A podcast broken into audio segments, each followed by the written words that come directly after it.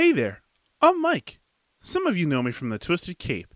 Some of you know me because this bitch got me paying her rent, paying for trips, diamonds on her neck, diamonds on her wrists.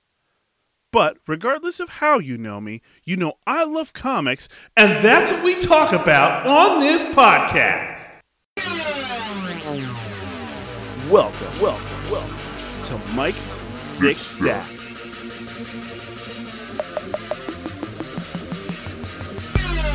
Oh, hell yeah, my thickies. Welcome to the show, everyone. Recording, as always, at Thickness Central. Here we are in season 3, episode 9 of the show, and we're back on that weekly grind, boy! As always, we start with the city shoutouts. What up to our friends in Milwaukee, Wisconsin? Hey there in Hayward, California. Shout out to Los Angeles, California. Thanks for popping in. Indianapolis, Indiana. I'm pretty sure I know who that is. What's up, brother? Thanks for checking out the show. Council Bluffs, Iowa. Thanks for coming back as always. Love seeing Knoxville, Tennessee on the list. Those are our good friends down there. And finally, love seeing Dublin, Ireland on the city shoutouts. That's just so cool. Thanks for listening, everyone, and coming back as always. Now we're going to hop on over to Mike's Thickometer. Oh yeah, Mike's So thick this week, I call it Thick Swartzen. This week clocks in at a 5 out of 10. Average thickness, but for some, that's just enough. Any more, and you have to pay extra. This week features 9 books. The stack yet again has a Marvel lean this week, so we're going to go ahead and start with the DC books, starting with Action Comics number 1045. Clark prepares for the end of the War World saga. I give this a 3 out of 10. Mongul destroyed the Citadel when Omak, Apollo, and Light Ray moved on it, and all three have been corrupted or manipulated by Mongul. Superman's team starts to fray when they all say that they all have different priorities. Superman ends up agreeing with everyone and says that their priorities are all important. He divides his forces to hit multiple targets at once. Superman, meanwhile, chases a legend and comes across Bilo, the storyteller, who is waiting for them to come. Clark has to be proven worthy of being master of War World against a massive monster that Bilo transforms into. In the backup, the conduit steals the Genesis fragment from Steel and Lois. Lois calls John, Kara, Connor, and Kong Kenan to help run down the conduit. Pros are that it feels like the War World saga is coming to an end, and it looks like that end is going to be epic. Plus, I liked how Clark looked at a possible destructive situation as a leader and gave everyone what they needed. Cons, in addition to the backup story, are how Superman puts kids in danger. Come on, bro. You're basically depowered. Why are you doing this? Moving on to Detective Comics number 1062, brand new creative team. I gave this a 3.75 out of 5. This is a much darker, more supernatural take on Batman. It starts at an opera where Bruce isn't, but he's supposed to be, but that's because he's busy being Batman. He notices he's a little slower than normal when he takes down just some street level thugs, when he's attacked by a zombified Bruno Maroni who wipes the floor with Batman a little until Talia shows up. They trade words, ending with a warning that they're coming and Batman isn't prepared. We don't know who this they is quite yet. Bruce does some tests and calls Nightwing. They chat, and Bruce settles in, fixated on a box that the thieves were trying to keep safe. In an interlude, we get a look at what might be the Arkhams, who could be vampires? Not exactly sure, before Bruce has a nightmare about Barbatos. When he wakes, the box is revealed to be a music box. Kinda creepy. The backup is a story about Jim Gordon trying to find his place and then settling on helping Annie Redding find her son. He's in the old Arkham Asylum, and it looks like something like possession or worse has happened to him. Pros are that I like the direction that this new team is going in. They're leaning into a more supernatural direction, which is a good time. Cons continue to be DC including backup stories. While I'm interested in Jim's story after the events of the Joker, they're just kind of frustrating and not as fleshed out as they probably deserve to be. Now we have a look at Robin number 16, Lord Deathman Seeks Help. I give this a 3.25 out of 5. Damian has nightmares about his brother Respawn and then goes back to work on his little island of misfit toys. Lord Deathman makes a ton of noise as he's been chained up. Robin and Hawk sniff out a trap, and Robin leaves Mara in charge of the island while he and Hawk actively go towards this trap. Once they get to Japan, they team up with Hero and fight a Ronin robot. Robin discovers that it's a front for the hideout Lord Deathman was using when he finds Flatline, who's kind of adopted Talia's look. She reveals that the trap was getting Robin and Hawk to leave the island. Back on the island, Lord Deathman is freed and subsequently kissed by mother soul, and if you're not aware, that's Damien's great grandmother. Pros of the pacing of this title and how fun it gets to be despite taking place, partially anyway, in a place of healing. Cons are that the cover is super misleading on this. Also, it felt like we took the long way around for no good reason. Finally, on the DC side, we have Task Force Z number 10 of 12. Bane isn't quite Bane. I give this a 3.25 out of 5. Turns out the guy we all thought was Bane wasn't Bane. His death was faked, which helps the timeline of events from the Joker. Bloom bloviates a ton, and then goes after Jason in his new headquarters. As their fight progresses, Bloom reveals that he had a way to take control of the reanimated corpses. Meanwhile, we learn that Two Face has had dealings with Amanda Waller around the Lazarus resin. Bloom reveals that Bane isn't Bane to Jason before he escapes with Delia and Copperhead. Turns out this Bane we've been seeing has been Gotham the whole time. Pros are how we were all duped. The feelings we and Jason had around Bane and what he did to Alfred were tough to deal with.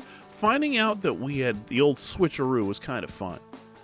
Cons are feeling the need for for DC to continue to use Gotham and Gotham Girl in the DCU in general. Just unnecessary, in my opinion. All right, we're going to take a quick break and then jump to the Marvel books and take this thing on home. Stick around. Have you ever been reading through a stack of comics and thought, maybe I should see what this Arkham Asylum game is all about? Or been playing Marvel vs. Capcom and felt like you were at a real disadvantage since you didn't know who half the characters were? Well, Play Comics is the show for you. I'm Chris, and each episode we take a look at video games based on comic properties and how well they stick to that source material. So whether you know the comics and want to know how all these games work, or you know the games and want to find out where all this craziness came from, go check out Play Comics at playcomics.com or wherever you find your favorite podcasts. Hey everyone, Jesse here from the Twisted Cape. I wanted to take a minute to give a huge thank you to all of you that have supported us over the years, both here on Mike's Thick Stack and on the Twistcast. If you haven't already, you'd be doing us a huge favor by rating both shows on Spotify, Apple Podcasts, or wherever you happen to be listening. And while you're dropping us that five star rating, feel free to drop us a review letting us know what you like about the shows. Your feedback helps us to make the shows as fun as possible. All right, I've wasted enough of your time now. Back to the show. Yeah, we're back. Hopefully, you enjoyed that little break. Now we're going to go ahead and jump into the Marvel books, starting with Amazing Spider Man number 6, aka Amazing Spider Man number 900. This is a massively oversized milestone issue, and I gave it a 4.75 out of 5. I don't know that you can overdo a love letter to a character, but it happens yet again in this issue, and that's not a bad thing. This story centers on the living brain However, it also takes place on Peter's birthday, which is a surprise party that he's actually on time for. Jonah isn't present, and they try to delay to no avail. There are a lot of Pete's friends here Felicia, Flash, Mockingbird, Robbie, Anna Maria, and more. Jonah shows up, but not how anyone expects, wearing Ock's tentacles. After a pair of abductions, Spidey ends up face to face with a super adaptoid with the Sinister Six's powers and personalities. Spidey is knocked out and taken to the living brain who is trying to answer the question who is Spider Man, as well as Spidey's friends and family. Spidey wakes up and starts to fight the adaptoid again when he gets it to chase him, allowing the friends and family to leave, and he comes across the actual Sinister Six who have been captured. He frees them and they team up, which is weird, to fight the Adaptoid. It's pretty incredible until the most predictable thing happens. They defeat the Adaptoid and turn on Spidey, who is trying to protect the living brain's consciousness. Ock goes for the kill shot, but his tentacles express love towards Peter. The living brain gets the answer to his question as Spidey is prepared to give up his own life for the brains. Living Brain takes the villains away, and Spidey shuts him down after promising to find him a place where he can be safe. But coincidentally, the brain knows his secret identity. Spidey gets a nice birthday present at the end with a kiss from Felicia. Then there are three quick stories one about Pete returning his library books, getting a number from a librarian, hanging out with Jimmy Kimmel, and the Parker luck during his high school days. Pros are how thick this book is. It's truly massive with so much content, and it's a love letter to an iconic character. He's fun and quippy, but also stalwart in his belief structure and defensive innocence. Cons are hard to find here. The creators on this book love Spidey clearly. However, continuity questions are the only thing for me keeping this from being a full on 5. Now we have a look at Captain America Symbol of Truth number 3. Sam talks to Doom and more. I gave this a 3.5 out of 5. Wade and Sam go to see Doctor Doom, and Sam tries his hand at diplomacy, which fails in a way, and Doom keeps Deadpool. Back in DC, Sam shares that there's a problem with vibranium being stolen, and they try to make him do covert ops. Sam declines, opting to try direct diplomacy. Meanwhile, Joaquin rescues his cousin, realizing that people have been taken. She gets captured again, but on purpose this time, and Joaquin follows and gets kidnapped by Crossbones and crew. Sam tries to get some help from an old friend, Cam. Sam and Cam. Sam and Cam. Who, uh, Cam is in prison and gets more of the vibes that something is clearly up with Wakanda. Sam calls Shuri and Folisade and warns them about the smuggling. They basically reject the idea of working together, causing Sam to attempt to go undercover and sign up for Wakandan citizenship. Pros are Sam getting his own mystery, but it's targeted in a way that socially and culturally speaks directly to me. Cons are that Deadpool being kept by Doom and Sam walking away feels kind of wrong, even if it is Deadpool. Now we have a look at Strange number 4. Clea battles the Shadow Knight with her mom. I give this a 3.75 out of 5. Clea's mom shows up for dinner and they trade veiled insults while the Blasphemy Cartel sets up a shot. They attack, but they don't know what they've just done. Clea and Umar are both pissed. They send another resurrected character after her, this time Shadow Knight. Umar steps outside to deal with the cartel while Clea fights Shadow Knight. While Umar viciously takes out the cartel outside, Clea whips up a spell that should take way longer and be way more difficult to get rid of Shadow Knight, but as she reminds us, she's quite gifted. As she dispatches Marc Spector's brother, Harvest Man shows up. Pros are how action packed this issue was, as well as how much actual magic we get. I love stuff like this, and when you can exploit it, do it. These are magicians and sorcerers, after all. Cons for me start with there being no Moon Knight, especially when I thought he was 100% showing up. Also, I feel like we didn't quite get enough Blasphemy Cartel motives in this book, but I'm sure it's coming. Jed has my faith. Last two books here we have The Variants number 2, Jess's Mystery Gets More Intense. I give this a 4.25 out of 5. The issue starts with Jess remembering a conversation that she had with Tigra, where Greer warns Jess about something being off with Hell's Kitchen. She kisses Jess and leaves, and then we get back to present day stuff. There are three Jesses in her living room when Danny wakes up and comes to the room. Then Luke shows up. She passes out and has a disturbing nightmare or vision of Kilgrave, who asks if she's checked on Maria lately. She wakes up and finds out that Maria hung herself in a cell and left a note that said, Happy Anniversary.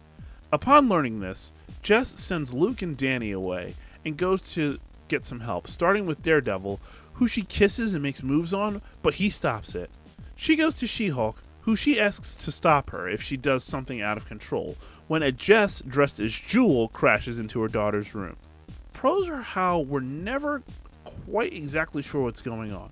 Is this a multiverse, time travel, clones, Purple Man's influence? We just don't know. We're just as in the dark as Jess is, and that makes it fun. Again, the art is a true standout. Kudos to this creative team. Cons are the choice to have her attempt to hook out with Matt right after sending her family away. That's a weird decision. Finally, here we have Venom number 9. Eddie makes several discoveries in time. I gave this a 4 out of 5. Kang continues to talk to Eddie about himself and how he can traverse time via symbiotes. He also talks about how he can't win a war against time, probably tipping him off in a very Kang way about Meridius, even when Meridius shows up after Eddie enters the time stream. From here, we learn about the fact that what Eddie has done has directly led to Dylan bonding with the symbiote despite Eddie doing his best to keep his kid safe.